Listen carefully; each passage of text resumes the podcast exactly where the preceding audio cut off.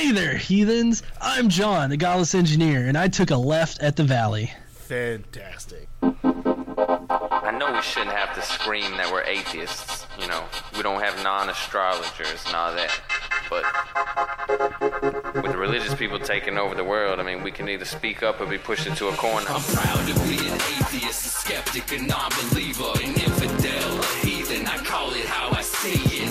I say it's ignorance, and you just call it faith and unsubstantiated claims. That's something to be ashamed. I'm an atheist.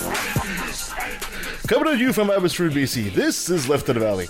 My name is Kevin, and my girlfriend came to bed in a sexy police uniform and told me I was charged with being good in bed. The charges were later dropped due to lack of evidence. So I respect the line between me and Joining me as usual is a team who thinks that without women, sex would be a pain in the ass. Hell yeah, but it's a good pain. She was appalled by her weight gain. She was flabbergasted. There's a, there's a word to add to your vocabulary. and she she thought she'd give up all hope of having a flat stomach. She abdicated. Hey, I have a really fucking I nice know. stomach, I know. You okay? barely have a third dimension. My my ab muscles are rocking. They are. Hello, They totally farm are. work. Ladies, welcome back. Hope you had a great week. It, it has been okay. I miss Kirsten. Yes, Kirsten is uh, bailing out on us this week due to work. Yes, she's on a work trip. She gets to stay in a resort with a king size bed. Well, jeez. We are jealous. I am. I totally am. Right away. So today we'll be talking to ladies of Forsaking Faith. We've been looking forward to that Yes. for a while. Yes. Yeah. They're coming back and they're going to talk to us about uh, is the Bible good literature?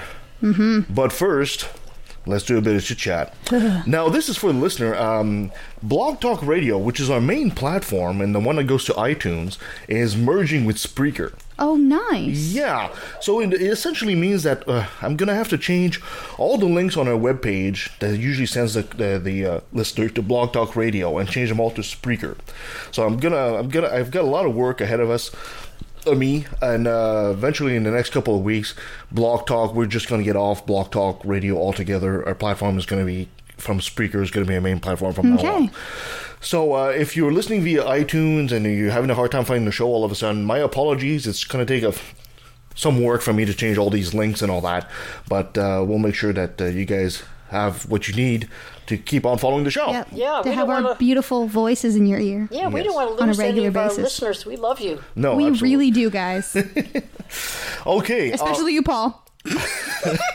Paul from Australia.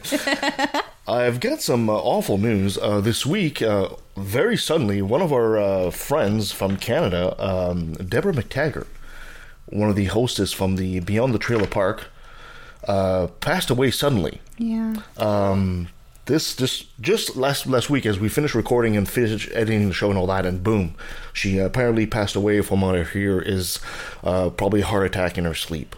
Um, Our, My our- sincere condolences to her family absolutely. and her listeners. but And it's, it's a really terrible time for them. yeah, yeah, Deb was uh, one of a kind.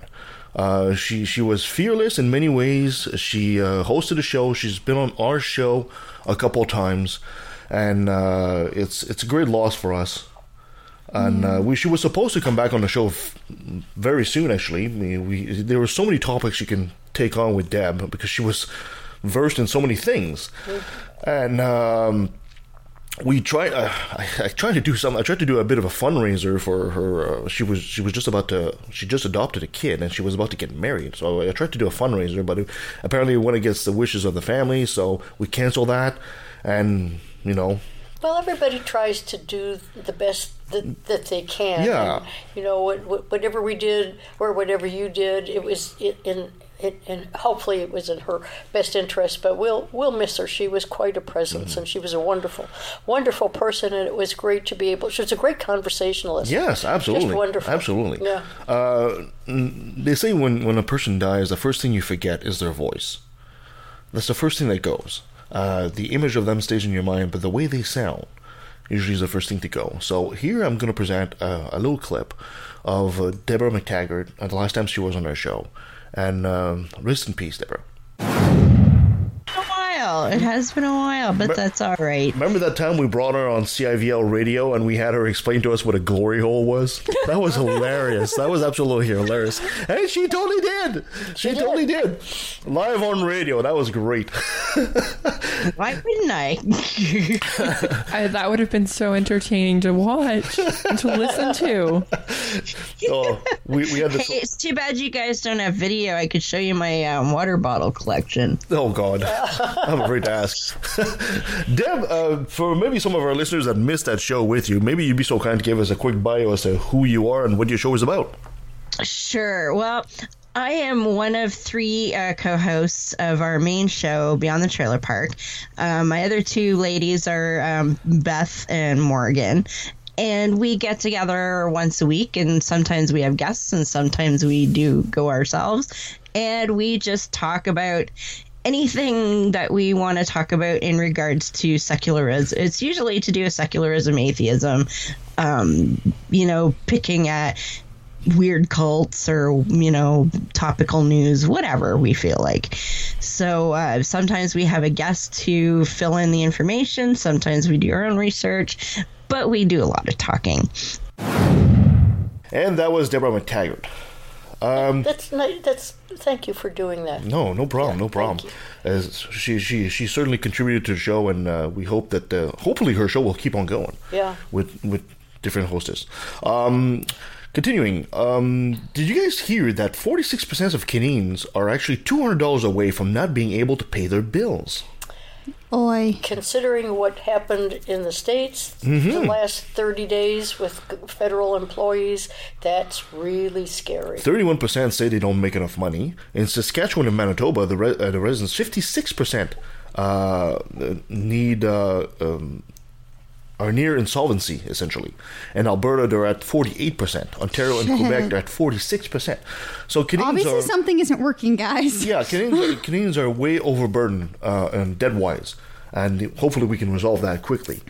Um, Well, you know, it, it, it, it, we're all counseled against getting in debt, and people are always reminding us that it's good to live in a frugal way and not have any more purchases than you do money to cover it.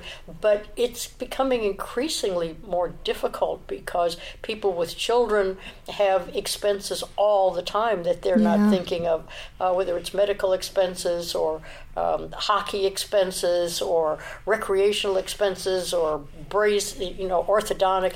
There's just so much that takes it. And the car, um, you know, goes out and you have to have something. So it's it's becoming more difficult to live. There's just not enough money left at the end of the month. Yeah, It's. I, I think a, another massive issue that I know my generation faces is that a lot of people were told after the baby boomers were told to go to college oh yes, because And into their computers. parents when they went to college it was a thousand dollars for four years mm-hmm. and you could work a summer job to pay it off.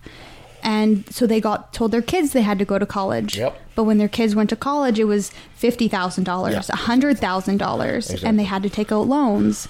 So especially in canada where i believe it's over 50% of our population is educated like went to after high school education. Mm-hmm.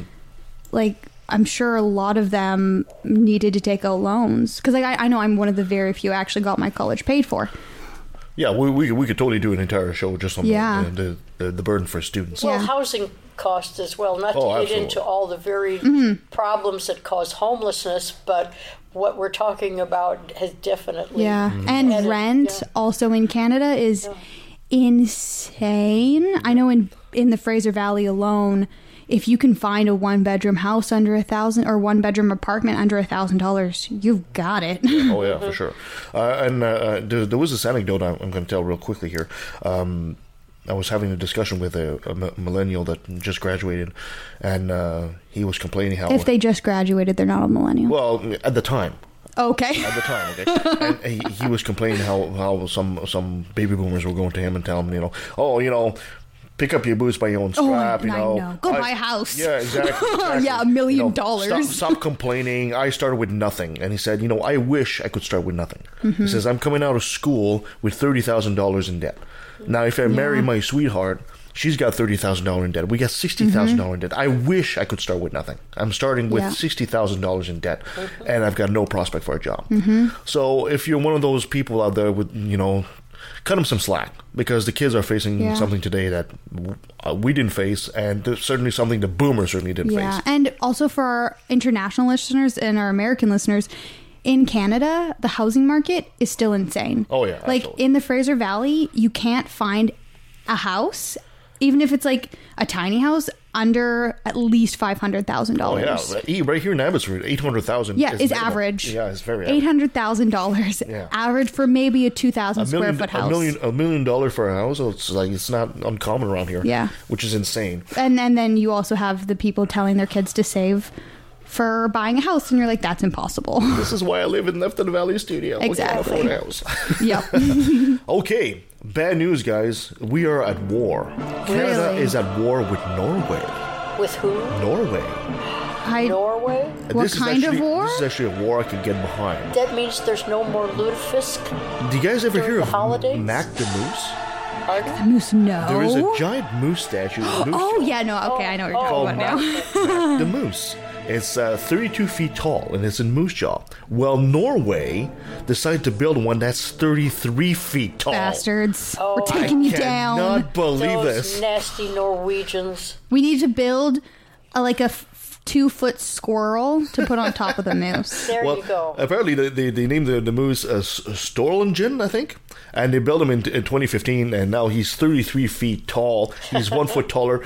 Make Mac great again. There's a campaign that started apparently Oh in Moose Jaw of all businesses when they, they want to get some money together. The mayor is behind this, and the people, the business community, they're trying to do a GoFundMe to p- put some maybe bigger antlers on Mac the Moose and make him 34 feet tall.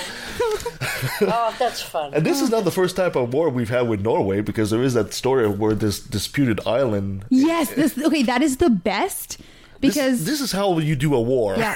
Be, Exactly. for, for our listeners who don't know, there's an island that's a disputed island between us and Norway. Mm-hmm. And every once in a while, one either some someone from our each side will go and like plant their flag and leave beer. Well, or uh, is it whiskey? I, I believe I believe it's Canadian whiskey on our side, and they whiskey. leave they leave schnapps. Yeah. Yeah. So, Norwegian leave so we'll leave alcohol for the people who come So next. then, the, so we leave whiskey for the Norwegian, and they come and they drink the whiskey, they plant their flag, and then they leave schnapps Yeah. for the Canadians. and this this has been going on for I think over a decade. So Oh, Yeah. long may it prosper. yeah, to our American listeners, this is how you go to war. exactly. Um, Did you guys hear that apparently there's a trend, and doctors are warning women not to put up parsley up their vagina? Oh, I'm sorry. Now you tell me. Apparently, there's an article from the, the magazine Marie Claire that talked about uh, using a parsley-based concoction to bring your, your period by softening the cervix. Why would you want to bring on your period? Well, I don't know. Maybe. Is this is this one of what is her name? The actress that Goop? no, no, it's not. Gwyneth this, this was Paltrow? actu- no, this is not Gwyneth Paltrow and Goop. No, that's a jade This, this is actually from the magazine Marie Claire. Oh, okay. And uh, of course, the, when the doctors came out and said, "No, this is this is ridiculous. Don't do something like that. Uh, you Yeah. can Hello, you can yeast have some serious infections uh, that can occur." Then Marie Claire took down the article, but nonetheless, it was out there for a while. So um, Don't stick things up your vagina, people. exactly, Okay. Unless that the don't doctor told Mo- you to. moving moving right along. Moving right along. Uh, did you guys hear that uh, there are companies at the World Economic Forum? They're thinking of bringing back the milkman model. Yeah, Really? I did. Yeah, There, there's a there's a platform called Loop uh, where they're, they're thinking of starting for shampoo and laundry detergent. Where the you know the old Milkman model where they would actually bring the product to your door. The, uh, in this instance, the, the, the company owned the milk bottles, but the milk was yours. So you would use the, the milk and put the the empties there. And the mailman would come back and take the empties and give you back some fresh ones. They're thinking of bringing this kind of model back for some products to, to encourage recycling. Um, yeah, so the bottle, yeah, the bottle, bottle belongs to the company. The product is actually yours. Uh, the interest from uh, from Nestle, Pepsi, Procter and Gamble, and the goal is to use to have reusable products like that by the year 2030. Well, it's actually interesting because um, when I lived in Armstrong in the Okanagan, there's a milk company that's local that does that actually, but it, they you buy milk in glass bottles in the store. And then when you're done with it, you actually bring the milk bottles back, and you Yes. get money back for it. Yes. And then they'll just they just reuse those milk Yeah, bottles. I, I, th- those kinds of things, plus bringing your own container, you know, would be great. But I remember as a kid in Chicago, it was the Bowman Milk Company, and I, I'm uh, I'm old, old enough to where I don't don't remember the horse drawn. I don't remember the horse drawn ones um, at the time, but I do remember the um, the the white milk uh, truck and the Bowman Milk Man, and he's carrying you know six bottles at a time in in the carrier and putting them on the back porch. Nice. I mean that was it, it- when you had to buy milk at the store. It was. What milk at the store? Milk you can't. You're not supposed to buy milk. Milk's supposed to be delivered. It was so traditional that the Bowman Milkman came you know, I'm- with the milk bottles. I'm kind of And curious. cream. I'm. Oh, oh, oh, oh. They're not talking about doing this with milk yet because I'm kind of curious because at the time you could do that because there was always somebody at the house, so the milk didn't stay out there for very long. Mm. But today, with two people working on, on Mm-hmm. the average, average household, and the house is pretty much empty from 7 a.m. till Oh, you could put a cooler. You could put a, a cooler out. I then guess so. people would know, come steal there's your ways, milk. There's ways to, to People do would that, steal yeah. your milk. or your shampoo. But it was great, and some and the and the milk was so rich. I remember that the cream was at the top, Yes, so you had the you had the cream cream for your coffee. Your dad had the cream for his coffee, and then we all had the milk for the cereal. Oh, the good old days. Oh, those were great old days, I tell you. And then then we could talk about the Iceman cometh as well, but Yes. that makes me too old. Did you guys hear that China has built the biggest air purifier I in did. Shaanxi province? I saw They that. need it. yes. So this is this thing is this is like a tower. It's 100 meters tall, which is 328 feet for our American friends, and it's uh, to tackle smog. The base of the tower has actually a whole bunch of greenhouse systems, and it's about half the size of a soccer field, and it's, uh, it's heated with solar energy. So the heat rises, it rises through the tower, and it passes through filters. And actually, it it can improve the air quality over 10 square kilometers, which is Oh, wow. 3.86 square miles. Um, and apparently, the tower is such a success it produces 10 uh, million cubic meters of clean air a day. How's it doing? It's it's doing extremely well to the point that even on heavy smog days, it reduces the smog That's fabulous. considerably. Yeah.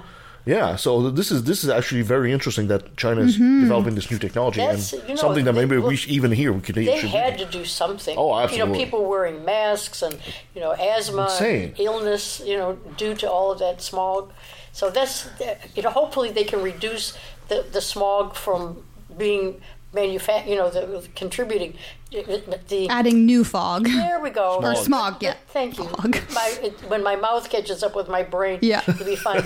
But they can they can stop the production of of um, smog. you know, Exactly. pollutant, pollutants. That's the word. But until they get there, that's a brilliant solution. Well, China's been making a lot of uh, leaps and bounds into going to the green, green energy, green field. Yeah. So to the point they're surpassing the United States easily. Oh And they're yeah, the be a- U.S. is like running the opposite direction. Yeah, they're going to be a they're going to be a world leader very soon here on this.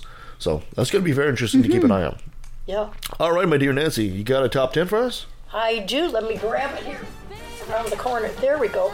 Um, you guys had made a request last year for a top 10, so I'm honoring your request. You wanted to know about superheroes. Oh, oh, Oh, and Kirsten's not even here. Superheroes. This oh, I, is so I, thought, sad. I thought it was a top ten. Uh, Kevin uh, should be dating these women. No, that's not that's not the same one, right? Here we go. So these are now some of these superheroes. I think I know most of them, but um, I'm hoping you'll know all of them. So as we we'll go see. through, you I might not. fill me in.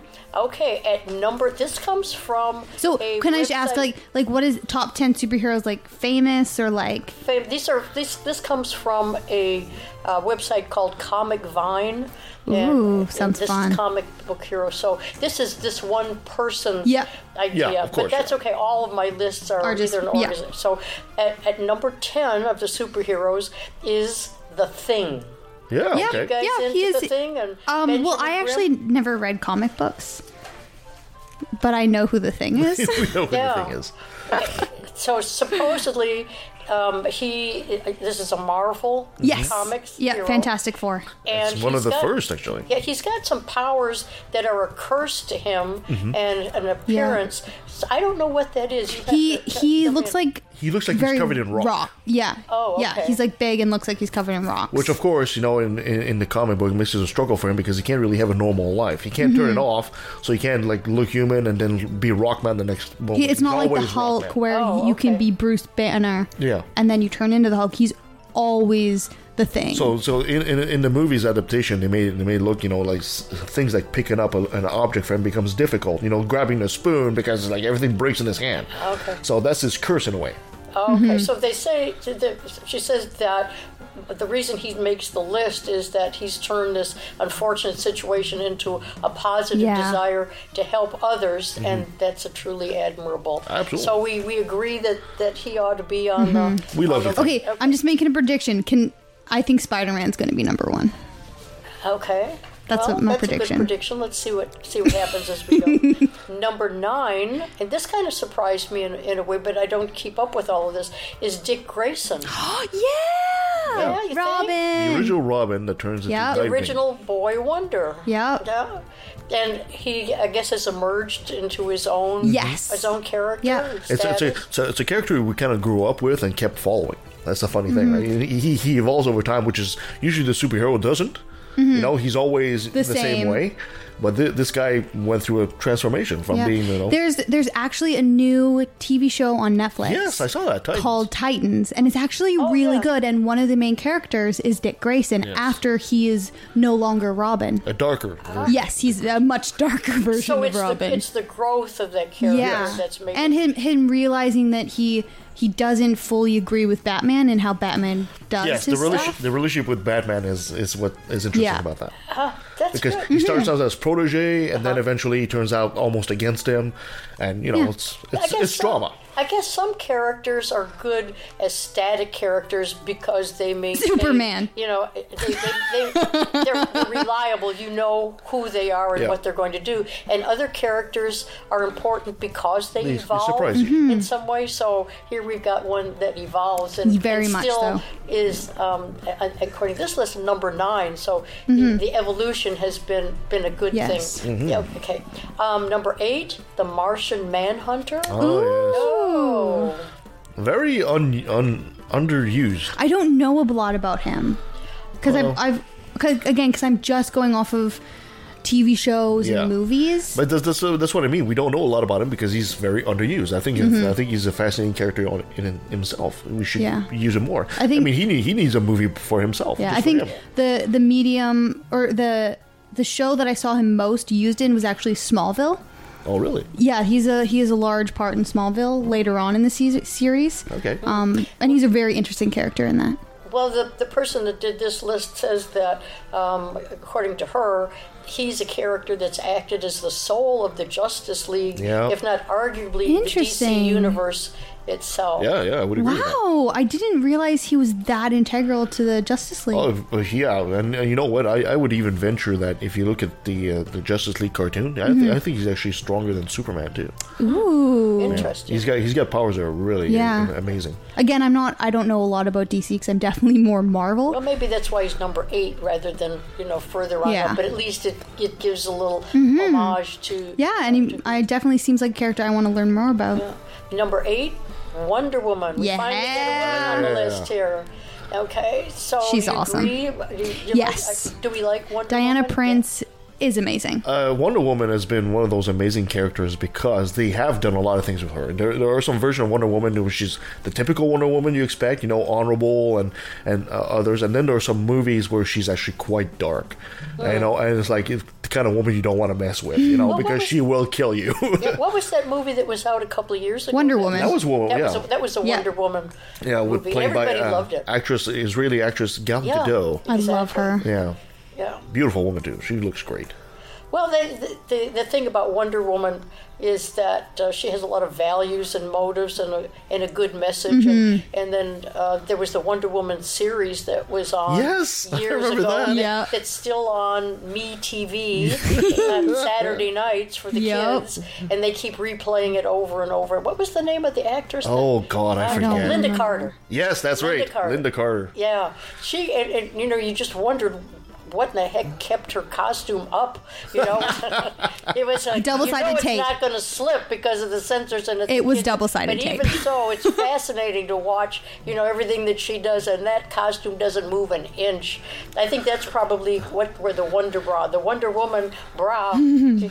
What's been fascinating about the the Wonder Woman character is, of course, it's an American invention. And you can tell with the original costume and his sort of uh, stars and stripes and the American colors, Yeah. right? But as the character evolves, especially in this day and age, her costume has, has changed a bit drastically. It's not so American as- anymore. It has, you know, so still some revealing parts, but it's not so much the American mm-hmm. colors anymore. More universal now. Yeah, yeah, absolutely. That's great. Which I think is great. Okay, number six, Captain America. Oh, but of Yeah. course. Understandable. The the the um, lis- I'm Team lister says that he's an astonishing individual with leader charisma and dedication to doing the right thing. Yeah. So Steve Rogers as Captain America is an impressive hero. Yeah. Yeah, and of course, the entire Marvel DCU is almost based around him and the Iron Man uh, movies. So. Marvel DCU? ah, sorry, Marvel. Marvel Universe, Yeah. The MCU. MCU, they are whatever. One of those movie universes is, is based around him for sure. Okay, Yeah. Number five. More Iron getting- Man, though. We're getting close to you know we're halfway through now. Hal Jordan. As Uh-huh, okay. The Green Lantern. Okay, because I'm like, I'm like, I don't know who that is. No, but I I'm know not- who the Green Lantern well, I remember the Green Lantern in cartoons, or, or, or no, not cartoons. I think it actually was a series with um, Mm-hmm. I don't remember if there than was a TV series but, about that. Yeah. Yeah, I, I think it's one of those interesting thing. I mean, the, the the the concept that he can create anything he wants with his ring really, you know, basically says your imagination is Mm-hmm. the limit of what you can Yeah. do. you I know. there there were a series of different Green Lanterns, and this There- is the- there's a- there's, like the um, doc, like a Doctor society- Who. There was a series. Well, of, No, it's, it's guess so. actually there's like a society Oh, of okay. them. I think it's like on a different planet or something. And he is Yeah, well, he's essentially a, a cosmic cop. Yes, is. yeah. He, he's he's he, you know he's allocated to this beat. Hmm. And I, This- this I, I region, think the whichever it is. rings get passed down. Yeah, if you die, the ring the ring basically apparently Chooses gets off your finger else. and then chooses somebody else to Oh. Yeah. the next cop. okay, number four is Thor. Yeah. Oh. Okay, Oh, can I oh just say one. that I am so happy he's above Captain America. I love Thor. Yeah, they say epic fantasy, engrossing adventures, and uh, humanizing the god of thunder. That's- So much better than Jesus. And his his character development in the first Thor movie is unparalleled. Mm-hmm. It is amazing, and that is one of the best Marvel movies ever. You should go watch it again, guys. It's amazing. okay, love that. Recommended by Christina. Yes. we're, we're going to make Christina extremely happy Okay. because number three is Iron Man. Spider Man. No, Spider Man is number one. Yeah. No, he's, Spider-Man. he's number one. Yeah, He's no, number he's- one. According to this list, This person's Spider-Man's wrong. Number three, and um, so uh, so Spidey, um, it's very classic. Oh, absolutely. Do we still like Spider Man? One No. of my favorite. One of my favorite. One of my favorite. The newest Spider Man movie is breathtaking. Yeah. Is it really? Spider Man Into the Universe or Into the Spider Verse Oh, okay. is it is one of the best movies I have ever seen. It is amazing. Well, I've seen the. I think I saw the first two, but I haven't kept up with. Oh, Well, they've got, they've got the, the new the new actor that plays Spider Man is a, a UK actor by the name of Tom Holland. He's amazing. He is the best Spider-Man. Well, I think to play a good Spider Man is not hard. To play a good Peter Parker, Yeah. that's the hard yeah. thing. Yeah. The newest Spider Man is actually an animated film about Yes, I Miles guess. Morales. Yeah, about yeah. Y- He's amazing. Any guess as to how long Spider Man has been amusing us? And a long, exciting? I think- long How many time. years? I think it came out of the '60s, the original Spider So Man. fif- 50 50, years. years. Fifty years. Yeah. Fifty. That's you know, that's The- a that's an enduring hero. And Yeah. he is still to this day one of the I would say the most popular superhero. Oh, for sure, uh, by far. Uh, uh, Yeah, I'd say even more than Superman because everyone knows about Spider-Man. Yeah. Cuz like think about at Halloween everyone like every other kid is Spider-Man. Well, it's Yeah. because he's more relatable. Superman Yeah. is an alien from outer space. we don't- I don't Spider Man is a Superman. teen from Queens. And his words of wisdom are with great with power. great- It's not that was That that was was, Uncle. uncle. Ben. But yeah, still. Don't take oh, okay. Here we go. Number number. We're getting Gonna get some letters, some hate We're mail getting there. Why do you say this?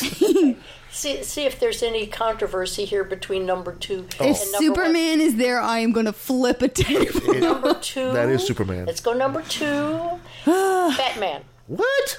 Okay, is- seriously, according is Batman and Superman gonna be number one? This is bullshit. I, I can thought I sure- can understand thought why sure Batman that- is number two. I thought for sure Batman, Batman is pretty awesome. one. So you, there's we, we don't all you don't agree that he should be number two. No, I think should be number one, but I think Spider Man should be number one. That's but tough. I I think Batman is definitely up there. Yeah. He is he is definitely a really interesting character. Um, the movies have done him shame on a Well, lot of aspects. What about the Christopher Nolan ones? Oh no, no, those ones are amazing. Yeah, I but love e- those. Even the Tim Burton ones were not that bad. yeah, the newest ones are horrible. What, what the one that I saw was with Michael. Uh, Michael Keaton. Michael yeah, Keaton, I think I think I think he was I think he was almost the best Batman of them all. yeah. yeah. The, And or the of- best Bruce Wayne, I should say. Yeah, and of course there was the TV series, which was Oh, it was West. A ground, it was groundbreaking at, At the time, with all the absolutely. with all the the, uh, With the- villains and Mm-hmm. the camera, The shark spray repellent. and the music. Yeah, everything. It was it was really really great. Okay, then number one has to be. Don't be Superman. God, don't it's be gonna Superman. be Superman. You Isn't got to it? be Superman. Go. So how do we feel about? I hate it. Okay, why? I hate Superman. I think- He's I- so He's such a Boy Scout. well. No, it's like he has no character development. He's just always perfect, and it's just like, what struggle have you ever had in life? Yeah, well, well, I think, I think, I think, I think this is it, right? What I think appeals to the crowd is something you can relate to. This is why Spider-Man and Batman are so close. But Superman is, is just an ideal you can never reach. Well, that goes back to what we were saying. Is that some some of these heroes are static. You know, Hmm. they, they come fully assembled, Yeah. and they there's no evolution. But but that appeals to a lot of people. Yeah. It's a constant. I, I also like my superheroes to have a little bit of conflict in themselves and like a darker side. That's Yeah. why I actually like Batman. Not, not to be invincible. But like yeah, and like Superman, like he he literally can just say peace out. I'm going to a different planet. yeah. like, uh, Well, there are characters that that have flaws, and then we, they're more endearing because Yeah. they're more they're more human. This is- so yeah. So overall, who would you put now as number one? Spider Man. You put Spider. Who'd you put Kevin? I, I think I would put Batman. I I also instead of Captain America would have Iron Man on the list because I Iron Man would be a good. yeah I I like Iron Man way more than Captain America. I don't think so. Anybody else that that wasn't on I, list? I would I, I would put the Hulk on one of those. The lists. Hulk? That- that Bec- because of the whole Doctor Jekyll, Mister Hyde. Yeah. And the Hulk is exactly that, right? And they, they, they, I mean, anyway, we could go on that forever. Yeah. we can do a whole podcast on geeking out with superheroes. Uh, we should we should just do a geek out podcast. And other, other than Wonder Woman, or have there been any other Captain women? Marvel, Miss Marvel. There's some She's good. not as well known. I mean, I know no, very she well. will be in a few months. Yeah. She's gonna be badass. No, you're right. There's a there's a whole bunch of lady Yeah, superheroes. Black Widow. I don't think deserves to be on there because she doesn't. She isn't as fleshed out. yeah. Like you don't really know They who could do a she movie. is. They could do a movie entirely about her too. if they Yeah. If there isn't already, there should be a test of a psychological profile of people who prefer one superhero Yeah. over another. I mean, if you like Batman better than Thor, Mm-hmm. I- you know, what does yeah. that say about your character? I think the reason I like Spider Man so much is he, he's the best parts of of Iron Man and Captain America mixed together. Mm-hmm. Because I like Captain America's like loyalty and like his striving to do the best and like protect people. Mm-hmm. But I love Iron Man's quippiness and just confidence Yeah, but and this like is- this is a- ingenuity. this is but a- Spider Man's just the best mix of both. Yeah, but the, the quippiness and the ingenuity, that's uh, Robert Downey Jr.'s take on the character. I mean, in in the original comic, he's a smart guy. Is he not quippy? I don't remember him being quippy. I don't remember him being like super. Again, I haven't read the comics, so I'm just going off the movies. You know, it could it could be why he's not on that list too, right? But anyway, Anyway, it's kind of fun. Thank you for suggesting Yes. that one. Hmm. It, it makes my life a lot easier when you suggest. Yes. And I don't. Ha- I don't have to paw through. Oh my gosh, what's a good All top the top 10 that'd tens that could happen. This week? Yeah. Well, we don't Right. have Kirsten with us, No. Oh. so we don't have But another. she's coming back. Don't worry, Yes. listeners. She's Yes. coming Yeah. back. Unless she dies in a horrible motor vehicle accident on the Oh. Ocala. Don't say that. so we, we, Oh, we don't, me. So we don't have another brilliant moment, but we have we do have something we haven't done in a while. Doesn't mean the world's not effed up. No, true enough. So this is. Hmm. It's been a while since we've done that. it has. All right. You guys ever suffer from back pain? Sometimes, but not since I've been using my ab muscles. Well, there's a man, an Irishman, 33. He Oh, was God. From back pain. I know. And he had a swollen arm when he went to the hospital. Now, the doctors started doing some x rays and realized there was a bit of a pocket of air in his arm. And they wondered why. Well, this man apparently has been injecting himself with his own semen Don't do this, people. For- Don't do it. once a month for Oh. uh, a year and a half. So, this seemingly Is he, is he dating a woman who puts No. parsley up, or you know what? Oh. they sound like they kind of should go together. Unfortunately, oh, what a bad joke that is. Oh. So, like I said, so this uh, seemingly harmless procedure. Oh, Jesus Christ. Uh, so doctors are basically saying, don't do that. No, do not do that. I guess this guy really screwed himself. Oh, my God. Oh yeah. The so- best part is they cannot figure out where he came up with this. Well- he literally came up with it himself. exactly. He just there must have been a weird voice that told him to do it. Ugh. well, either that or the guy's like the super macho guy that'll say, you know what, my GS feels pretty good down there. It's gonna feel good oh, everywhere else. Barf. Like, ugh. Can't make up this stupid. I I, guess. I want to forget that as soon as the show is over. I want that to disappear out of my mind. I guess it's a case of premature inoculation. Oh my god. I want to forget these puns. This is perfect for you, Kevin. You Yeah. guys, yeah, you're Doc- just coming up with these one after another. He's- Please stop. No. well, the doctors didn't see. co- The, uh, the doctors coming? didn't see coming. now imagine being one of those poor sperm that realize all of a sudden you're in the biceps. And wait a minute, I'm looking for an egg here. I'm, I'm completely lost. I, these guys have, you know, they don't have any tracking system. these poor guys. So I, I don't know why he was injecting himself in the arm. Because he's an idiot. Because he could reach it easier. Yeah, I, I, it's true that you can't really inject something in your back. That'd be really hard. But I don't know where the hell he got this. I don't know. If- Crazy people. If this treatment had somewhat worked and made it to like a real treatment, I guess no, this guy don't would've even been, then. Don't do it. no. Just don't do it. Well, this guy would have been laughing all the way to the bank, the sperm bank. oh, all right. Enough of the jokes. I mean, if you can unsee, you can't unsee something, but I'm really hoping you can unhear. Mm-hmm. Yeah, I, I don't know. This, I guess this is the reason why we bring something like this up. Is So Kevin can make puns. yes, that's that's part of it. He's but it- such a punny guy, and we're going to send him to the penitentiary if he keeps it up. But it's also to point out that you know, the, I don't know where the hell he got this or how, but you know, this is why you seek professional advice, and you don't listen to a place like Goop or Marie Claire Yeah. or this idiot, you know, because you can really have some problems here. You know, uh, I don't know. It, it, it- it seems to make sense to me, right? You really got to be critical, and obviously, this guy has a lack of critical thinking Yeah. happening his way, Among other things. amongst other things.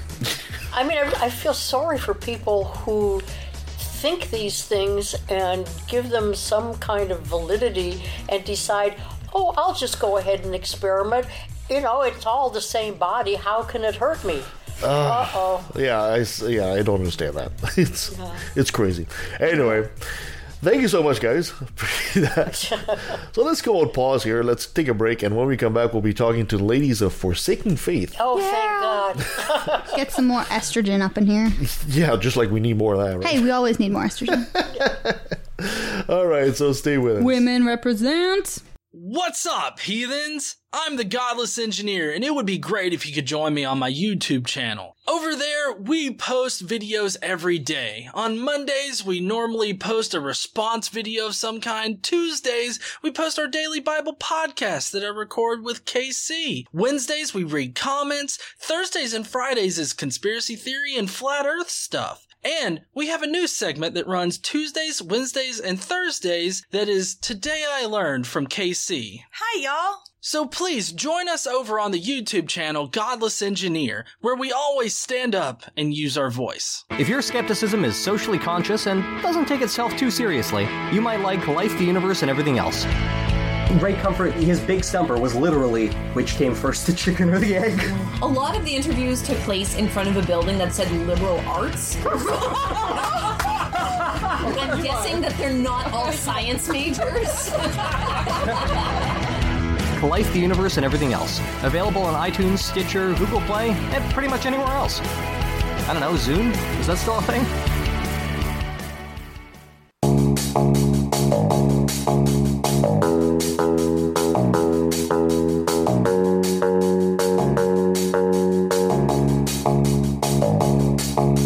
The problem is that whenever somebody seriously represents his belief that Elvis is still alive in a conversation, in, in, on a first date, at a lecture, at a job interview, uh, he immediately pays a price. He,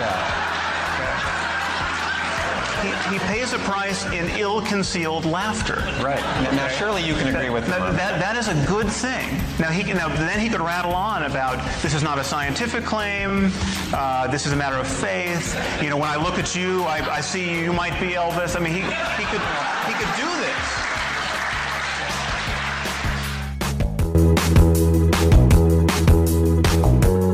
back online so the ladies from Forsaking Faith got Christine and Heather. They're snappy dressers and snazzy dancers. Ladies, welcome back to Left of the Valley. Thank you for having us back. It's good. We didn't scare them too much last time. Nope. Wasn't too bad. we put on our Canadian charm. Yeah, no, we've Is been. there such a thing? Yeah, we've Yes. been looking forward. It's called the word you sorry. back. We're really delighted to have you back. We've really been looking forward to it. So welcome, welcome. Yes, despite the fact that Canada is now at war with Norway, we really appreciate you guys doing this with us. You guys didn't hear about this, Thank right? you. You guys didn't hear about this, did you? They haven't listened to our show yet. No, no. Apparently, Norway has built a bigger moose than us, and now we're at war with them. Yep. We take our moose very seriously. Absolutely. Very seriously. Interesting.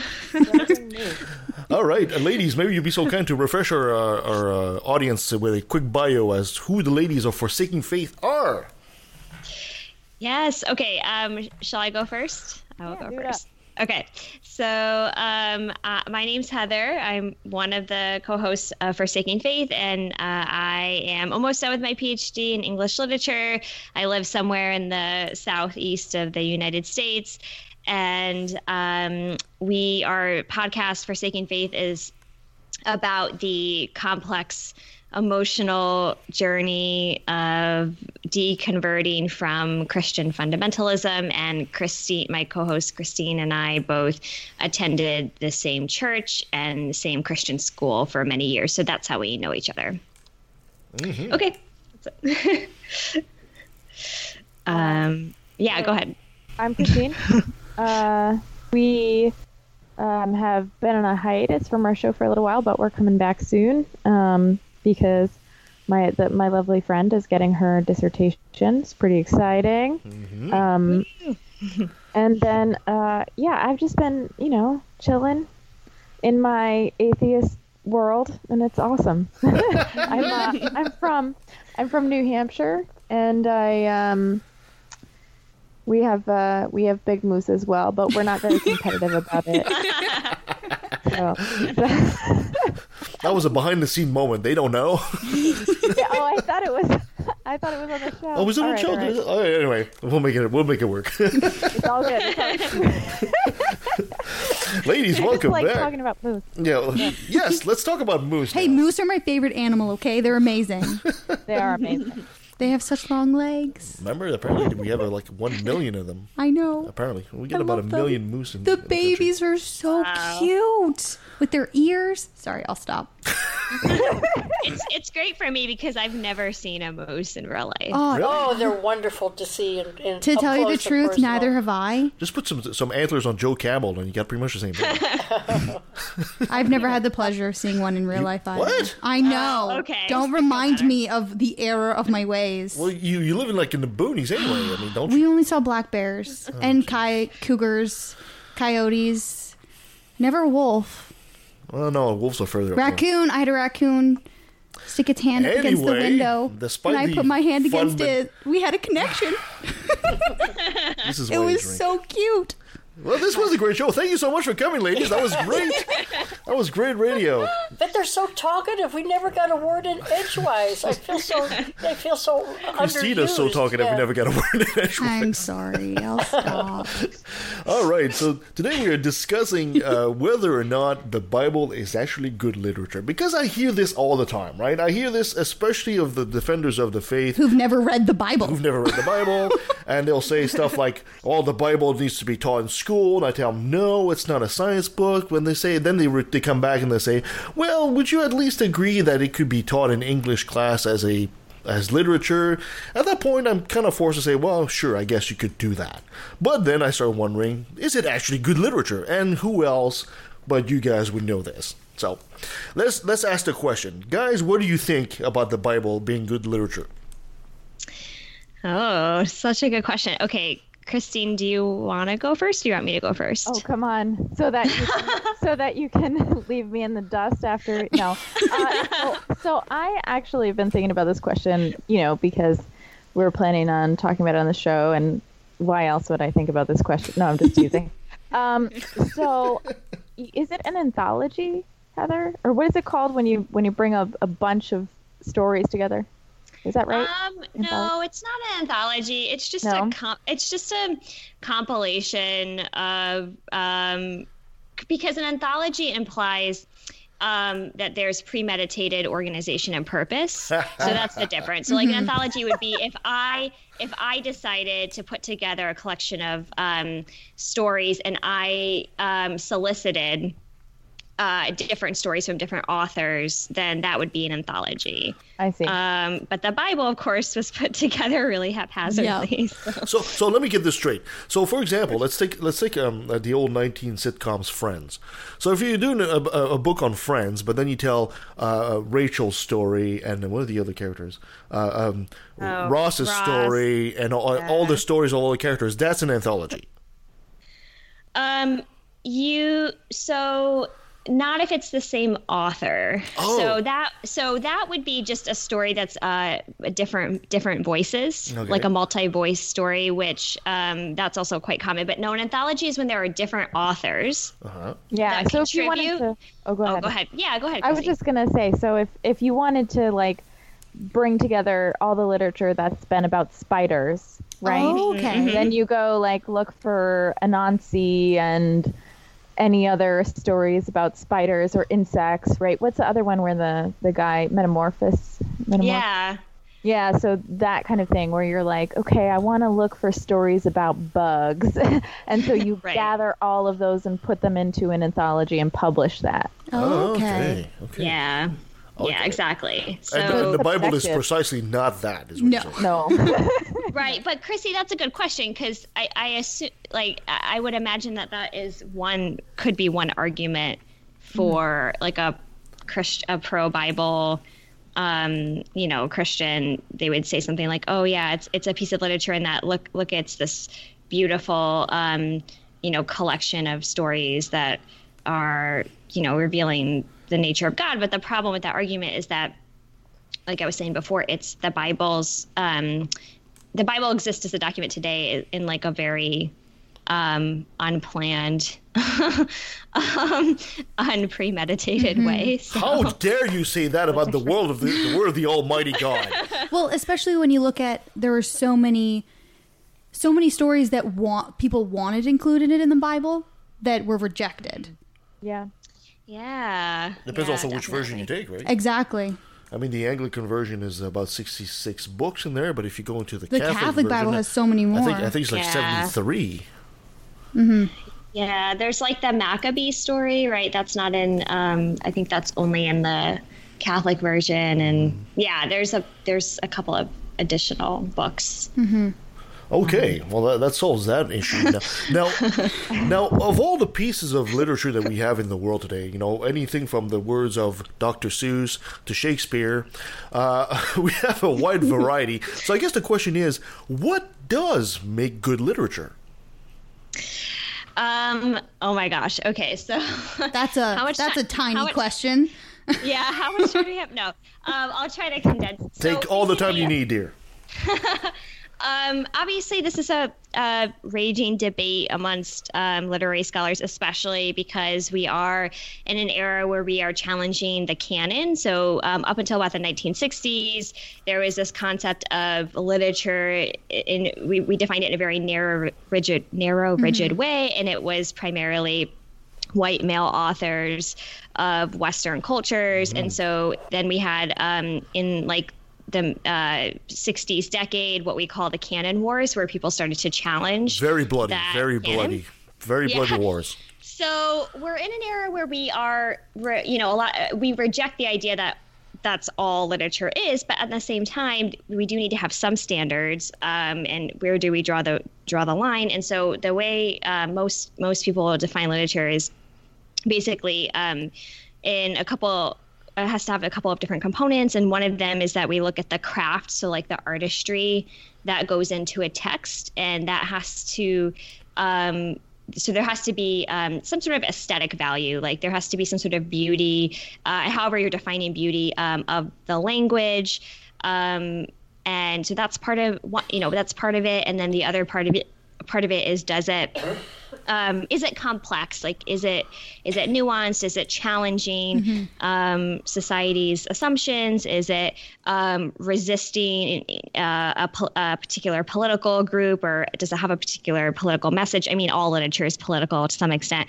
Um, so in that so that's sort of like the the broadest definition. Um, so and it, so in other words it's not just plot driven for entertainment purposes Mhm. so a book like i don't know 50 shades of gray would not be considered i definitely would not define that as literature it's entertaining but it's really just based on um, plot points. It's not interested in the quality of the language. Um, it's also not interested in character um, development or anything. So, yeah, so that's the core difference. But these are all, this is quite, it is, it does vary. Objective. It is very, yeah, it is. Um, and it varies based on who you talk to. But generally speaking, that's the sort of essential, um, you know, distinguishing. Okay, fact. so so for some of us that are not as smart as you two, uh, if I was to ask, uh, give me like three, four bullet points that you would you would think you would need as a criteria to make a good literature. What would you What would you say? You know, the development of character is one, or you know, Yeah, so I would say, and I'll let Chris answer too, but uh, yeah, as as a literature scholar, yeah, so it has to be character driven and character focused. Um, there needs to be an artistry that has go- gone into the uh, the language itself. So there needs to be a sense that the writer is actually um, cares and is thoughtful about the the actual linguistic elements Mhm. like what word choices are they using what kinds of figurative language are they using um, and it needs to be nuanced. So um, and what i mean by that is okay i'm a shakespeare scholar. So shakespeare is uh, when he in all of his plays there's a lot of complexity to the characters. Uh, a character is usually not just an outright villain um, even if they they end up being uh, villainous in some ways. There's also there's layers to them um, and there's complexity when it comes to good and evil so that would be that's like those are the bullet point okay, cri- so so point so character yeah. character development, artistry, and nuance slash complexity. Was that is that good? Yeah, Okay, yeah. perfect. So, Chr- Chrissy, did you want to? What did you want to weigh in? Because I that, that's yeah, that's my sense. Well, sure. I mean, without the degree, I sound a little naive here, but that's okay. Uh, so, so yeah, the only thing I would say is that is it is it is nuance really like how does nuance really separate itself from I mean so many beautiful romance stories, or I can't think of any right now, but are are have have done been done before, right? So like, uh, I don't know the the one that was before Romeo and Juliet that was a similar story. Do you know what I'm talking about? Yeah, yeah, Pyramus and Thisbe. Yeah. That's it. That's the one. So like so Shakespeare's literature, but that's not necessarily a nuanced story, although he does use the different the, so do you think it just has to have one of those three elements or does it have to have all of the elements? Um, I think it has to. That's a good question. I think generally I would say it has to have all three. And I would say I think there's a difference between. So when I say nuance, I don't mean original, originality. Mm-hmm. So yeah, like it doesn't have to be. So Shakespeare's not. Most of his material isn't original, like you're pointing out. Um, most of his stories, like in terms of the plot, are just rehashed. Um, but what I mean by nuance is like the thematic material is complicated. So in in the example of Romeo and Juliet, Shakespeare modifies the original story and he adds a lot more complexity to it, especially in terms of, you know, just raising questions of um, what is what is too far? Like can you take love too far? Um, there's a lot about the family and the control like the way that juliet is controlled by her parents. That's that he kind of flushes out. That that's in the ovid story. Um, but it's sort of implied in the Ovid story, but Shakespeare kind of fleshes that out. So yeah, that's what I mean by nuance. Yeah, and that, so I'm glad you asked that because yeah, I don't mean original. Definitely, something doesn't have to be original. Interesting. Uh, and, and, and to be literature. Yeah. That's interesting. So when and you know, I'm not it's tough because the Bible now has been translated so many times Yeah. that when I think about it as literature now, I don't really see the the artistry necessarily that you're talking about because the language is very it's so something I'm so used to that, Mm, oh, that I can't necessarily see the art in it. you know? Yeah, Although yeah. Song of Solomon has some beautiful um, metaphor and you know some Yeah. good healthy stuff in it, but otherwise, like the New Testament feels to me like a storybook, much of it. Yeah. Um, I think that's a good point because I think I have, I also have a similarly complicated response to the question of, yeah, is the Bible literature um, for, I think, a similar reason because uh, it's hard, I think, to, for me, like you're saying, Chrissy, I would agree. Like it's hard for me to separate myself from the context in which I originally read the Bible, which was not to not be noticing those elements. Right. Um, but there are some really beautiful parts. I do. I would definitely argue. I guess yeah. So to answer like the ultimate question, I mean, I would say that there are some books that I would consider literature. I don't know. I'm I'm less certain about some about all of them, but I like really, that's interesting, Heather. Maybe we should get together and do an anthology of the books that we think are literature. oh my gosh, I love it. Yes, let's Right? do it. the literature, literary books of the Bible. That that might be fun. that would be so fun. I mean- I mean, yeah. Oh, go ahead. Oh, sorry. No, we, we do see a lot of a lot of romance in the Bible, right? Like Ezekiel Yeah. twenty three twenty, Yeah. right? Then she lusted after Oh lovers whose genitals were like those of donkeys, oh, and whose emission was that of horses. Who needs So Romeo and romantic. Juliet when you have that, right? So romantic. yeah. Yeah. and then that, and then that guy took those emission, injected him in his arm, Oh my god. right? Because he had back pain, which is re- reference to an earlier story we did.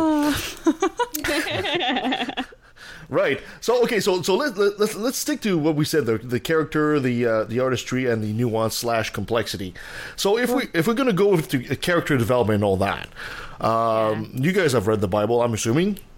Mm. Yeah. yeah. Yeah. So so uh, we, you guys have a particular character. I mean, it seems to me, and this is just my unprofessional opinion, that the characters are pretty much almost one dimensional. You don't see a lot of development in any of them, even Jesus. But but I, would say that the characters are sometimes almost contradictory.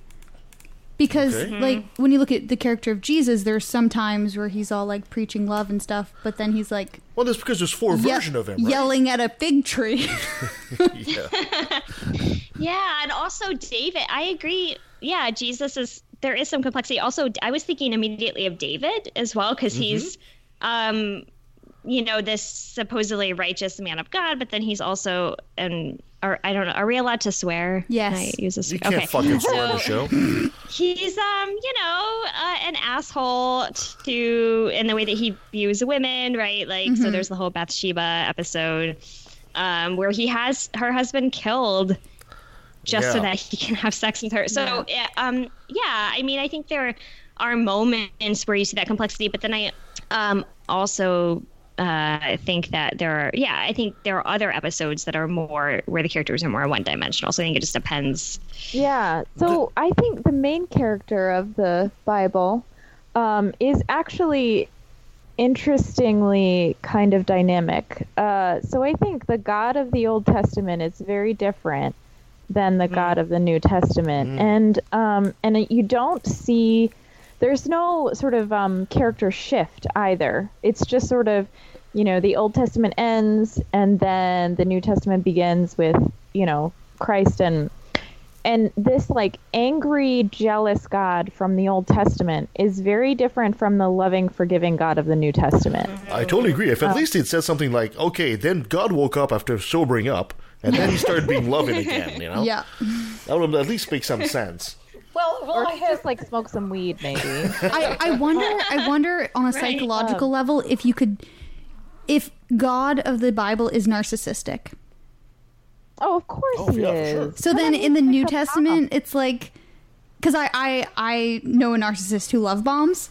So I'm like I wonder if it's just him love bombing the world. Wait, wait, what is that? what is love bombing? Um, yeah. Yeah, because I thought it was a bath bomb. Lo- love bombing is where um a narcissist so say a narcissist um like is is mean and like telling you like you're horrible for like not cleaning the house and then after saying that they'll be like but I love you Oh, I okay, like so like a bit you're sociopath. amazing Oh, yeah okay. but but but specifically to keep that connection with you Don't they have that in the U.S.? I think it's called the President of the United it States. is. He is a Oh, narcissist. hey. He is so Yeah. a He's a sociopath too. Yeah. Yeah. Sorry, Nancy, you were about to say. well, we do have one of those. as someone who is really not familiar with with the Bible and I don't know What are you in talking depth, about? You were there. But it, it, it, it's Hey, in, in terms of what in, in terms of my knowledge, and I'm and you girls are going, you ladies are going to straighten me out in a minute here. But it, it seems that if the Bible is made up of various books that were uh, written by various people um, at different times in order to accomplish um, I would, I, I think, various there various things. For instance, one what might be a narrative of how a people like the Jews developed.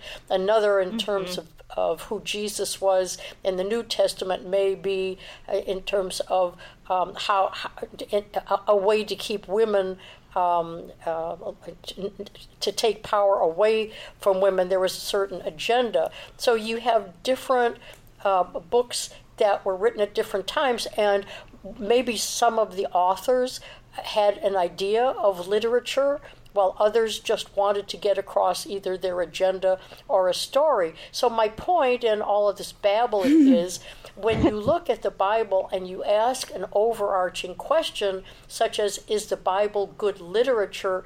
Can you do that as a whole, or can you Yeah. reduce that to there are parts of the Bible that may be considered good literature, while other parts um, were there just to make a point for the Catholic Church or whatever version that was. So, is the overarching question a reasonable one?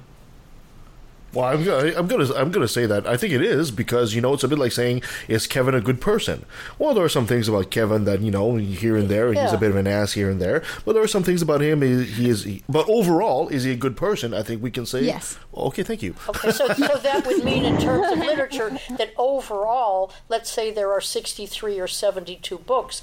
In order to say, is the Bible good literature, you'd have to say a majority of those 72 or 63 or whatever it is. Yes, they are good literature, but but do you have to parse that? Or can you just say Depends, depends how overall? detailed. Depends how detailed we want to get into the, Yeah. the analysis. I mean, I Right. as I say, I'm just, Right. I'm just think bringing this up as a as a question. You're you trying know. to muddy the waters again. I'm muttering the water. so I I think that's a good point um, that Kevin Kevin said. You know, it like we we it depends on how detailed we want to go because you can look at you can look at I really I really like Genesis in terms of artistry and character Mhm. development and um, Yes. and nuance. And you know because there aren't there aren't many stories like that you know? Um, and so if we were just talking about genesis then i think that we'd have a very good argument. But when you get to numbers there's a, there's a totally different um, reason for that book um, in the bible. And so including that in the Bible is maybe an artistic if if someone is doing if someone was building this as a piece of literature including numbers is an artistic thing. You know that those details that um, tolkien brought into his work um, can be really there's a lot of them you know and there's a yeah, but his and so- details were still enjoyable. you, can- you can, I, oh. go ahead heather you. Oh yeah, I was just gonna say, but but I think that the yeah again the key difference is that when we're looking at a text like to, you know Lord of the Rings or um, even like um, the Metamorphoses, which we brought up already, which is a compilation of lots of different stories, but it's one author. So I think the problem with trying to make and this goes back to your point too, Kevin. I think that try the difference is that if you're looking at one person you can kind of say okay overall this person's a good person. Or if you're looking at a text that's by that that is by one author um, or again a series of authors but but that were intentionally uh, you know compiled to, to be put together i think it's easier to make that determination. But yeah i think it's very hard to make an sort of overarching determination with the bible because it is just so very like genesis right genesis is um I agree. I think really beautiful. It's um it's very beautiful poetry. Um, there's a lot of parallelism, which is a poetic device, um, and but that's a different author than you know later books of the Bible. Um, Right. So What are you talking Anyway. about? Genesis is real. The earth is 6,000 years old. Don't you understand this? Moses wrote that. Moses, the unknown oh, Shakespeare. man. Yeah. So right, or you could read it like a ti- uh, science textbook. No, I'm kidding. yeah, that's right. That's right. My Not childhood. a good one. Where's the Where's the 85th edition? Oh my gosh. Where's the new edition? when did they take out the errors? This is this is where I like to bring the uh, eternal wisdom of Homer J. Simpson, who basically said, you know, the first you should write a 2.0 version. The first one sold pretty good. Oh my gosh. I think they tried. It's called Mormonism. Okay, so Oh, so so so if if I was to ask you guys which character do you feel because we're talking about character uh, evolving in the Bible, um, which character do you think is probably best developed? Which is the more interesting character from a literally po- uh, lit- literacy point of view? Uh, which one you guys would vote for? Hmm. Hmm. Um. Yeah, that's a, that's a tough one. I, I, I like what you said earlier, Chrissy. Like God, God is a character. Yeah, go ahead. Um, but I, yeah, I think, I think Moses definitely is a is a complex character. Um, like I said, David. I think Esther. I would definitely say the Book of Esther. I would definitely characterize that as literature. Um, and might- there's a lot of wanna- complexity You in might want to refresh the memory of our audience and myself Oh, oh, about okay. Esther here. Yeah. So Esther, okay, so Esther, oh, fun, such a fun book. You guys should read this one. Yeah. So she's up. Um, this takes place in Persia. Um, this is uh, at the time where basically um, the Israeli um, uh, group, um, the Israelites, are um, basically living in subjugation um, by the Babylonian Empire. So they're kind of um, they're living in Babylon, but they're um, not really don't have a lot of rights. They're kind of um, you know like a lower considered lower class citizens. Anyway, the king. Has a uh, decides for a complicated reason that it's too long to get into. But anyway, basically, he decides that he wants a new wife, and so he um, sends out scouts to find the most beautiful women in the country and basically have a beauty pageant. Like they get to they like spend a whole year preparing, and then they go in front of the king, and the king chooses the one uh, the ones that he thinks are really beautiful, and he ha- uh, sleeps with them, and then he you know decides um, whether or not he wants to make this woman his wife or make her a concubine. So Esther that's her Persian name. Her Hebrew name is Hadassah. Anyway, gets chosen and apparently is so good in bed that like he chooses her to to marry him. Um, but she keeps her identity a secret. So there's all this like so there, it's a romance. There's also espionage in it because her uncle. Uh, is like you gotta basically like give me insider knowledge about what the king is planning. Uh, and he's like, don't let any- anyone know your identity that you're um, Hebrew and then yeah mordecai yeah. And then um the king decides that for some complicated political reasons that he's going to um kill all the hebrew people. Like basically commit mass genocide. And esther has to make a decision. Um do i stand up for my people and basically reveal my identity and kind of try to persuade the king?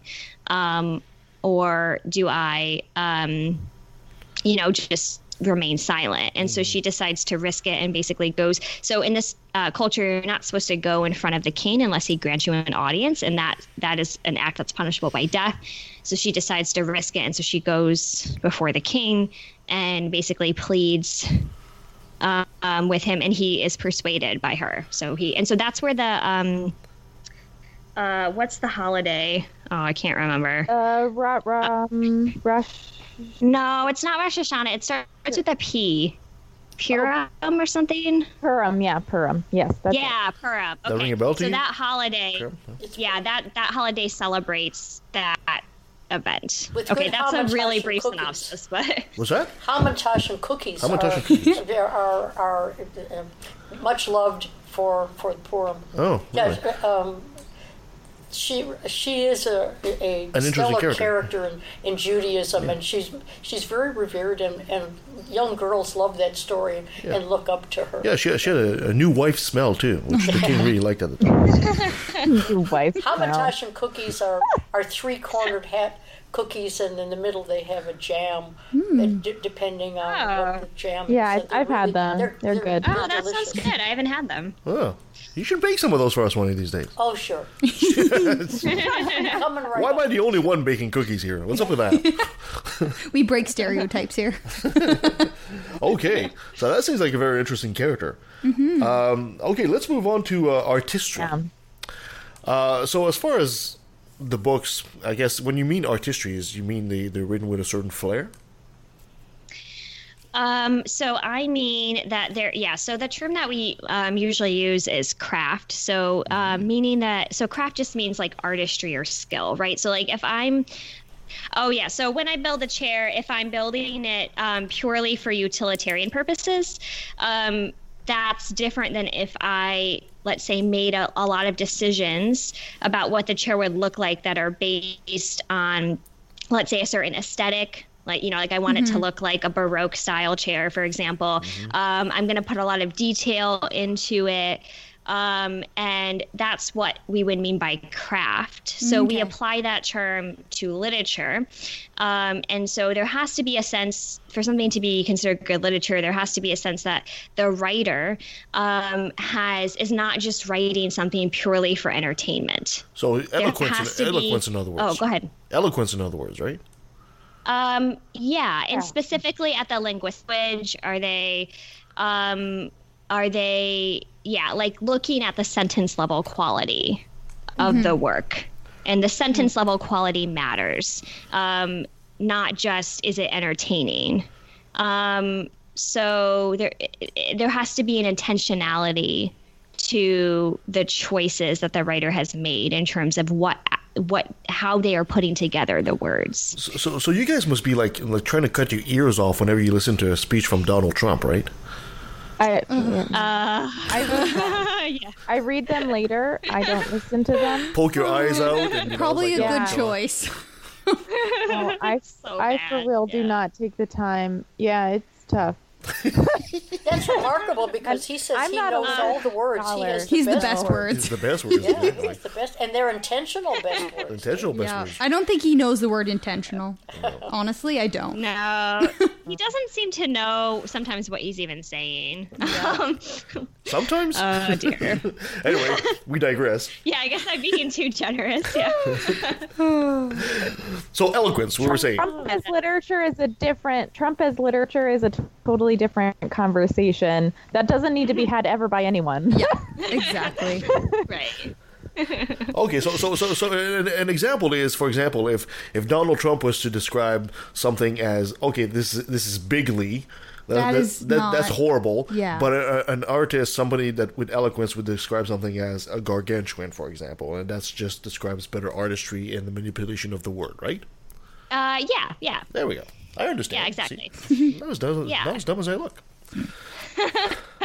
I mean, Um, from a, okay. so from a an atheist perspective, uh, we see the Bible as a totally different thing, right? It's a, it has a lot of for us, it has a lot of a lot more metaphor than Christians might think. You know, where they think, okay, no, I mean, when we were kids, we were taught that everything in the Bible was true. That Jonah was in a big fish. Same for, for me. days. What? I said same for me. Right. And so um and so now that I'm an atheist, the Bible carries more metaphor and um and nuance. So I don't know if it was intentional, right? But when I read it, uh, which is like never now, but but when I do, you know, need to, um, I I do see a little bit more artistry than I did when I was younger. Definitely. Yeah, what people don't know is when you spend three days in a fish, it does wonders for your skin. You know, you get the tuna. It does. You get the tuna smell, but you really have like wonderful smooth skin after. That's the No, nuance of people, the Bible. know, people know that actually. It's just not you. You're you're the only one that's just finding out about it now. You're, you're the only one that can get us the from the Bible to yeah. tuna in one sentence, Kevin. Okay, so That's an art. it is. It is. I'm, I'm making progress here. So, if I was asked, which one do you guys figure out uh, of all the books of the Bible? Is there a particular book that stands out more for its artistry and its eloquence over the others? Uh, for me, definitely the Psalms are Psalms. really as as poetry are beautiful. Yeah, and definitely, I mean, it's it's it's poetry, so yeah, it's an, interested in the figurative language, like the metaphors and um, um, other kinds of um, you know, poetic um, sensory language. Um, although, Chris, Chrissy, I agree with you that um, it's interesting because I never had that experience with the Psalms growing up because we were we were only reading the Psalms as a kind of like literal guidebook to you know here's how you understand God, but coming at it now from this perspective after I've deconverted, I can appreciate. Yeah, it's like what you were saying, Christine. I really agree that I actually have more of an appreciation and awareness in some ways for Psalms than I ever did when I was a Christian because I can appreciate the skill um, that went into that, into writing those poems. It's basically just a long series of, of poems. Um, and they're, yeah, they're really beautiful. So Oh, that would be. is it possible that can we be attributing more meaning to the poems that they actually were originally designed for, or how do you guys figure that out? You say you say you say they, they, they look better today as as an atheist because you, you don't have the Yeah. belief. But I mean, are, are are we reading too much into it? Is it possible? Um, I mean, too much as Christians or too much as atheists? Too Which- much as atheists. Too much as atheists. So that I I don't love that question, right? I'm So- sorry. because I think you're asking um, whether or not there is. So I don't know. You look at if you look at the Psalms and Song of Solomon when they were written, we sort of have no idea. Um, unless Heather, you know more than I do. In, in terms of a historical perspective, we have trouble even verifying um, the Bible, right? Mhm. Yeah, and so- Um, oh, oh, go yeah, ahead. go ahead. I mean, you could. I was just going to agree with you. Yeah. Yeah. and so when you think about how it sort of evolved over the years, um, you you can sort of take the books as standalone because of, I mean, mm, sorry, audience. Uh, so the uh, so like Song of Sol- like those Song of Solomon Psalms, those were written from such a vulnerable when you read them it's such a, a vulnerability and an openness and an artistry in in language and metaphor and beauty that i would venture to say that we're actually reading better into it. Mm-hmm. But like so that you can't like if we founded an old piece of literature that wasn't related to the Bible that had the same sentence structure, we would view it as beautiful literature, whether it meant something or it didn't. Okay. I, I mean, not in terms of, I mean, I mean deep meaning, right? I,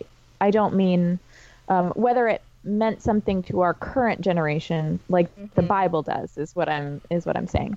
When yeah, talking- because when you're oh sorry, go ahead. No, I was just going to say we're talking about the Bible. Is there more good literature in the Old Testament than the New Testament, or do you blend them all together? Um, I would Huh. say yes. I think so. Matthew, Mark, Luke, and John are all the same crap over it's Yeah. kind of from a different.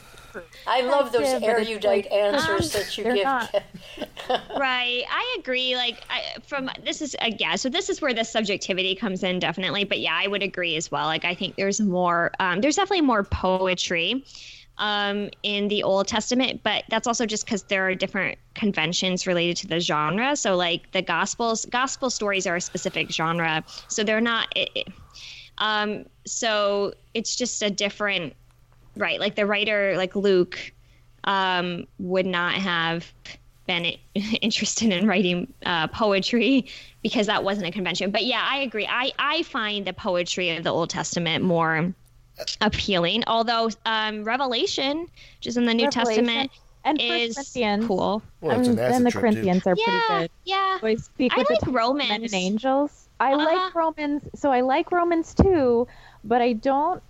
I don't. I like Romans for its um for its argument, Mm. right? So for its debate, not necessarily for its artistry. Oh, Romans is. Um, well, I was just gonna go ahead, Kevin. No, it would make it would make perfect sense. Your answer makes perfect sense because after all, the New Testament is super Jesus centric, right? It's Jesus, Jesus, Jesus, nothing but Jesus mostly. And the New, the Old Testament, you have a variety of characters, a variety of stories, a varieties of heroes and villains. So it would make perfect sense that your answer would be mm-hmm. more nuanced, I would mm-hmm. say, for for the Old Testament. Yeah. Yeah, I also agree. I completely agree, Kevin. Yeah, I think there's thank you. just more. like, It's all open you, Kevin. You better you better agree. I've got the mute button. but I will say, Revelation is really a trip. Oh and my again- gosh, yes.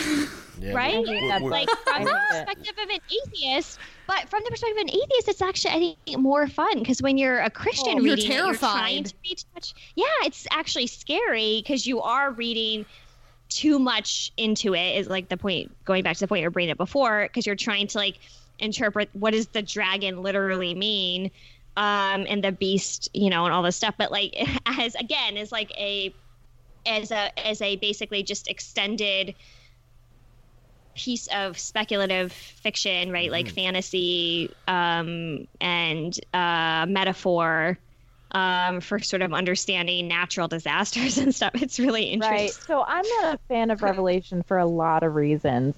I think that the story is very disjoint.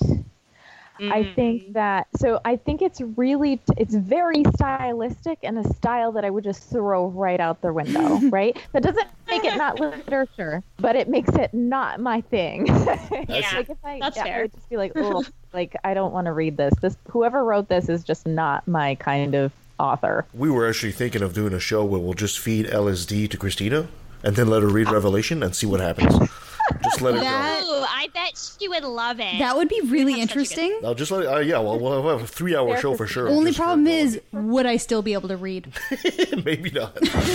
I might be Maybe. like, I'm sure the you walls are moving. The beast is in the room. Look at the pretty colors. Kevin's turned purple. Maybe the, maybe the person was on like shrooms or something. I could imagine know. it. Probably cocaine. Yeah, I mean, he was John was stranded on an island. I don't know for how long, but he was like exiled on an island when he wrote it. So yeah, who knows what he was smoking? But he was, He was eating. and smoking. he was licking toads or something. Probably. All right. So last but not least, we were talking about a bit uh, nuance and complexity. So which which one is your more complex, deliciously complex book in the whole Bible? Um, Long pause. Yeah, that's a tough one. Um, so from the ones I remember, I mean, you've got you've got uh, let's see, Exodus. I, I really like. Um, I really like Job. I I don't like like Job. So Yeah. Job. The oldest the book in the story of Job, Job. for me has a lot of uh, complexity, and um, and I think it's it's very much like a a country song. You know, he lost his kids, he lost his wife. Lost, you know, like, but- That's brilliant. I got boils over my body. That's just brilliant. but um but I do sort of like this this alternative side of of how to love God, right? So in in the Bible you do see a lot of like, oh, you know, when you love God, good things that like you have a child that when you're 180, you have, you know, good things happen. Whereas Job is like such a beautiful contrast to that, I think um well not in the end but you know but the story um he's he lives a, a long time with some pretty crappy stuff and i like that i like that complexity Well, you're liking to see Yeah. Job suffer? What the hell? yeah i'm kind of dark What's wrong with you? one of my favorite movies is what dreams may come Oh. where everyone mm. dies so it's not it's not exactly you know kind of up my up my unlike revelation where everyone also dies so i don't know maybe i'm kind of contradicting myself here Jeez. Don't get on her bad side. So Heather, Um, yeah, no, I'm really, I'm also really trying to think. Um, I guess probably this. So this isn't like a a book, but the Moses Oh, yeah. story I think is really complex because he's so he's initially this. Well, he's like there's a lot going on. I mean, he's struggling with his identity, um, inhabiting these different cultures. Um, you know, growing up as um, you know in an Egyptian culture, but like knowing that he is is actually Hebrew and and knowing that he's part of this oppressed um, group of people, right? Um, so there's that. But then also when he gets older, I think it gets more interesting when he gets older. I mean, he's um, so he's like this hero chosen by God, but also really flawed, and to a point that he doesn't get to actually enter the promised land. I mean, he because he. Like I can't remember the details. He disobeys God. God tells him to like strike a rock, Yes. and he Yeah. strikes it too many times it- or strikes it something. twice, I can't remember yeah. the. Yeah. Yeah. So that to That was a me, dick move by God when you think about it. That was really a dick move. Strike the rock, nothing happens. Yeah, Strike God it is again. allowed to be a dick. Yeah, Yeah. I, I think we minimize God so much as like as the idea of God so much. Even Christians, I think, do, but atheists even more so really minimize the idea of God. God is allowed to be a dick. If if you can picture this like all all knowing, omniscient, um, omnipresent, all powerful being, omnipotent, omnis, all the omnis All the omnis. um you you kind of see like yeah of course he's a dick. Like we're so much we're so much smaller in being than he is. And so he acts in a completely different way. I would love to just like and maybe we can heather on our podcast sometime just talk about like what the idea of god really is. Because like, we do mm-hmm. minimize it mm-hmm. sometimes. We do call him an asshole but essentially he's allowed to be. He's got a lot of mm-hmm. power. He's got a lot of so yeah he's a dick you're right kevin No, no, I, I completely agree. But he's he's allowed to be for sure. But at the same time, you it's kind of hard for you to set a standard for your creatures when you can't even live to that standard yourself, right? I that see that's the thing. I don't think so. I Yeah. think that you're allowed to do that when you're that powerful. You Yeah, can be like, yeah, I make do this, I and I, don't have to. If the Christians didn't call him perfect, then I think you'd have a very good point. But they do hmm. call him perfect all the time, right? So at that point, it's say, well, if he's so perfect, why is he such a dick, right? anyway, we're not going to get into that battle right now. It's different. So overall, ladies, let's f- final tally here. Uh, if I was to, to ask you guys, do you think the Bible overall, with the sum of their parts and all that, do you, you recommend that as good literature? Do you think we should actually have that in English class, study the Bible as a literally a literally work, like we do with Shakespeare and other authors? You would say, Um, I would say yes, and actually, I really would love to take a class that is exactly that because there's a lot I think I could learn from um, a um, theology Bible scholar because there are quite a few scholars that do exactly that. Like they're Bible scholars, but they're not necessarily Christians, and Mhm. they teach you know the bible with um, focusing on the artistry and also focusing on like the historical context which is that's something i definitely don't know that much about. And so i i definitely say overall yes and i think that um, everyone should yeah take a class if you can uh, on on it and i i would love to at some point.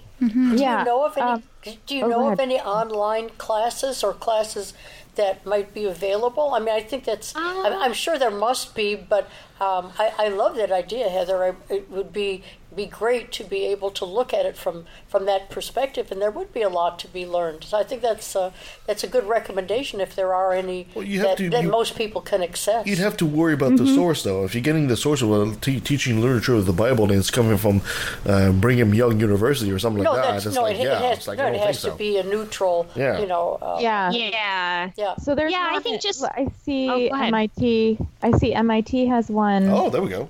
Um, Mhm. yeah that'd be good Let's see. I've got The university I teach at has one. I know. I just um, maybe after I'm done with my dissertation, that's what I'll do. yeah, but this is an open. This is an open course at MIT. So cool. open courseware. So I- yeah.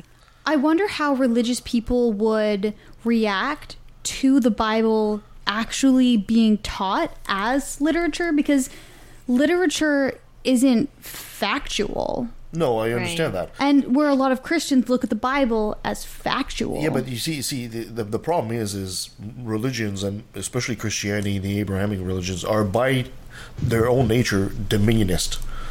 So if you give them an inch, they will Yeah. take a foot. You know, if, Um, if so I think school. that y- yeah, I think there are some groups that would and some groups that wouldn't, and also not, not all literature is uh, fiction.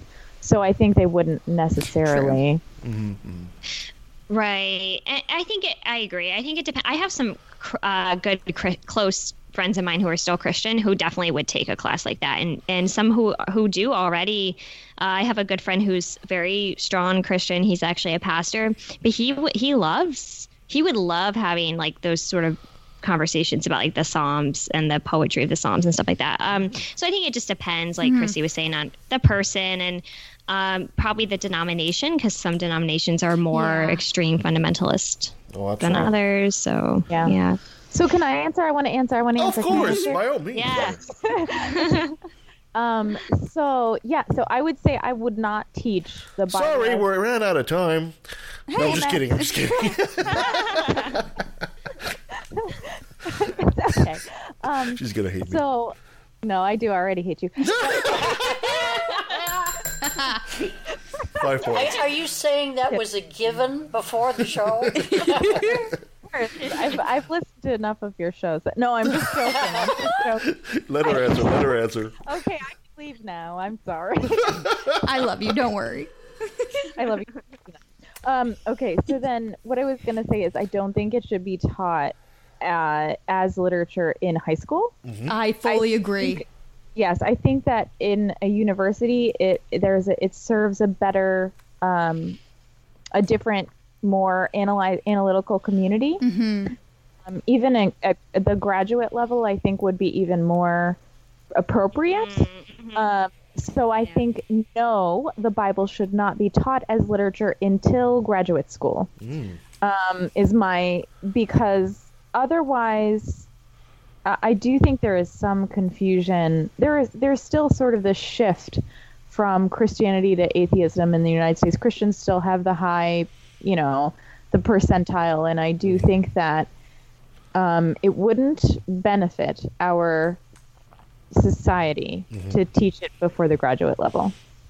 No, and that's a very good answer. yeah, I agree with that.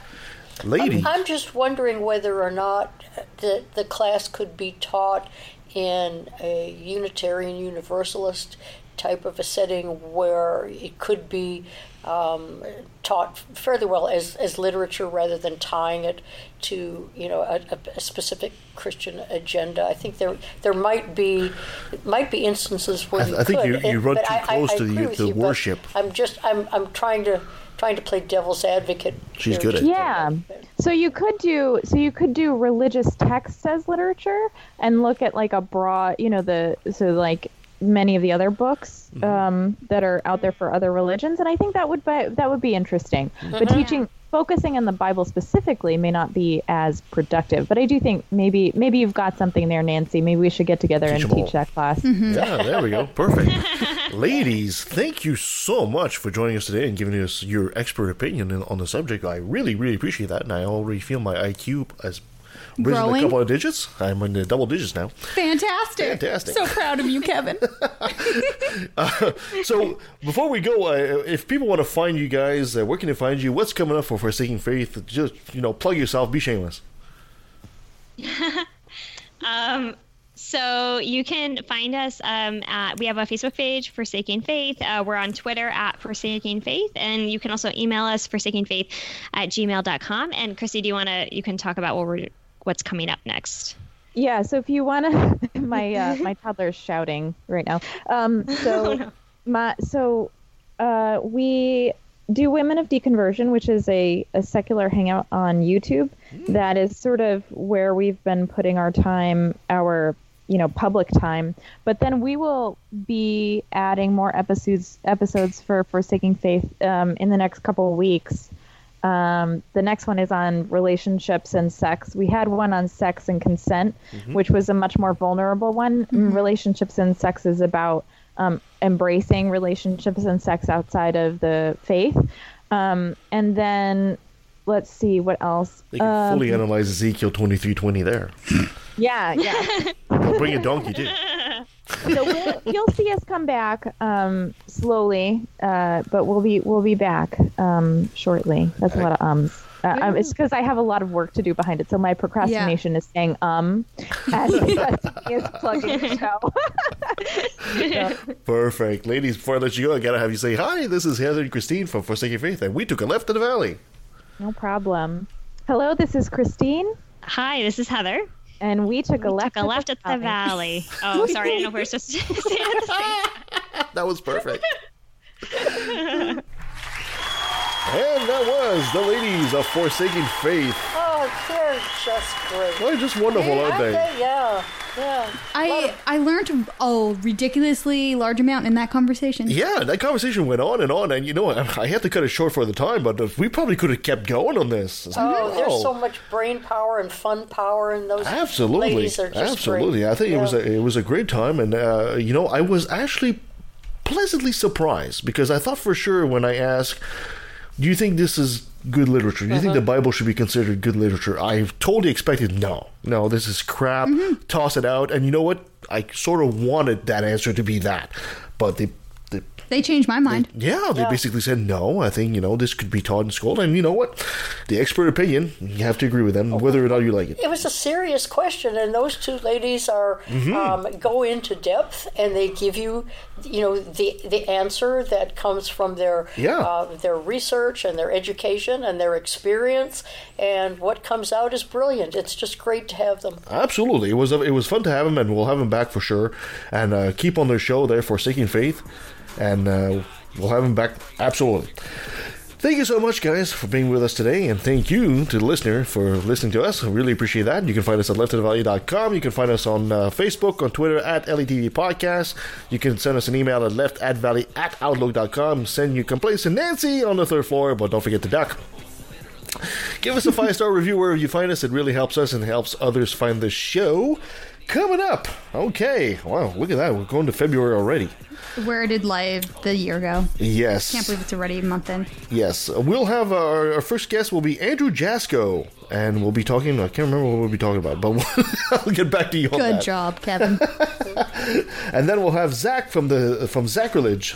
The Sacrilege podcast will be interviewing us. Uh, I was on the show uh, not too far uh, recently, and after that, on the 16th, we'll have Matt Dillahunty. Yeah. Oh boy. Yes, and then after that, the 23rd, we'll have uh, the boys from Godless Heathens. Mm-hmm. That'll be fun. Uh, on in uh, March, we'll have uh, a couple of guys uh, called the uh, Skeptical Texans. Oh. Now hmm. these guys go from church to church and explain what atheism is. Oh my gosh, I love it. So that's going to be well, they're interesting to Texans. watch. How could we go wrong, right? Exactly, from Texas, right? And of course, in March, we'll also have historian extraordinaire Richard Carrier will be coming back. Our old friend Our old Richard. friend Richard. I'll bring the whiskey for sure. Excellent. We've got lots of things coming up. Sure do. Anything else we need to add? That's, it. Um. Oh, go watch the new Spider-Man movie. I think I mentioned it last time, but it's amazing. You know, I think I preferred it when you used to say Harry Potter. Okay, go read Harry Potter then. it's amazing as well. Especially when you go watch the, like the old first one, and you're like, they're so tiny. And Hermione like You will asked. say I everyone asked. else's I know, lines I know, no, that's- while she's I'm- not supposed to. I'm it's really regretting funny. This. Uh, let me slip You my were wrist right now. expecting I'm- crickets? Yeah, You yes, asked. exactly. Thank you so much, guys. Until next time.